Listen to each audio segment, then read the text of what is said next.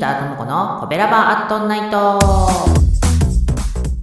コベラバラジオ部は神戸好き音声配信が好きな神戸ラバーが集まる大人の部活動。その活動として配信しているのがこのコベラバアットナイト。担当パーソナリティごとにさまざまな切り口で神戸の魅力を発信しています。ということで火曜日は私ギーターともこが神戸インク物語から神戸を語ってまいります。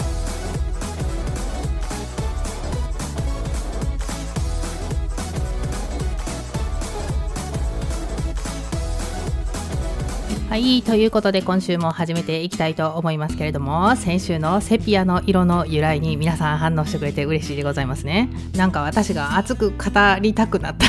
気持ちも分かってもらえたかなと思うんですけれどもまたそれについて喋ってたらね長くなってしまうので早速いきたいと思いますけど、まあ、先週のねあのー、あっちゃんの振り返りで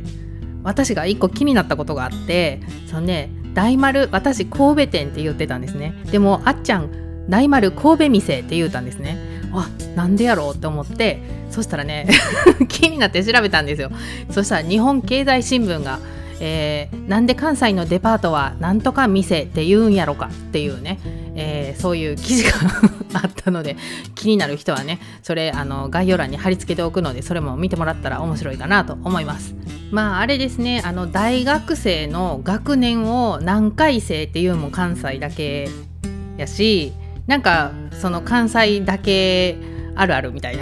な やつの一つかななんて思ったりしますけれども。それ喋っとったら1回分終わってしまうので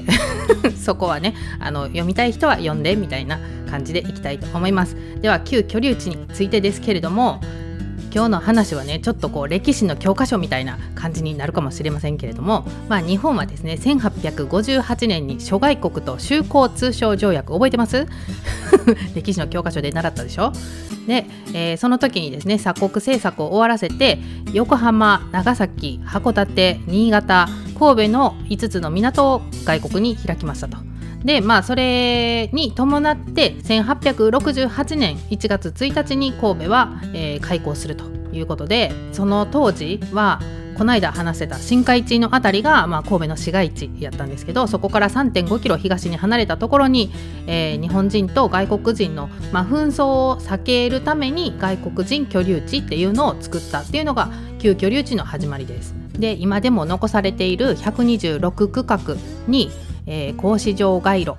街路樹公園街灯下水道などが建設されてまあ綺麗に整えたということで、えー、その当時のね英字新聞には東洋における居留地として最もよく設計された美しい町であると評価されていたっていうことなんですね。でその中でも15番館は明治初期の外国商館の姿を現在に残していますということなんですけど1989年に国の重要文化財に指定されたんですが95年のえー、阪神・淡路大震災で倒壊してしまって現在は復元された建物になっていると。あのあっちゃんもねこの間の振り返りで言うてましたけどあの大丸神戸店も阪神・淡路大震災で被災して、まあ、建て直したやつやでみたいなことね言ってましたね。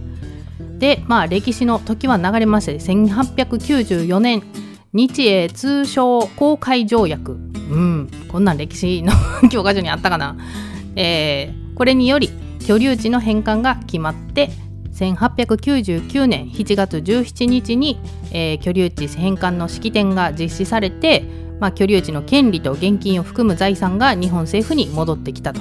でまあそれによって神戸市は東遊園地と墓地そして消防用具ガス灯などを管理するようになったということで、まあ、この頃に海岸通りとか播磨町などの新しい地名が付けられたということです。ということでこの段階でまだ明治の終わりっていう感じなんですね。なので まだ歴史は続くということで、えー、もうあと30秒になっちゃったんで今日はこの辺にしておいてですね来週ね、まあ、大正時代と昭和初期から、まあ、昭和平成阪神・淡路大震災をね乗り越えてどんな風に復興したかみたいな話をできたらいいかなと思いますではでは明日は美味しい美味しいお兄さんのグルメ配信だよ。そちらも聞いてね。また来週。この番組は褒める文化を推進するトロフィーの毛利マークの提供でお送りしました。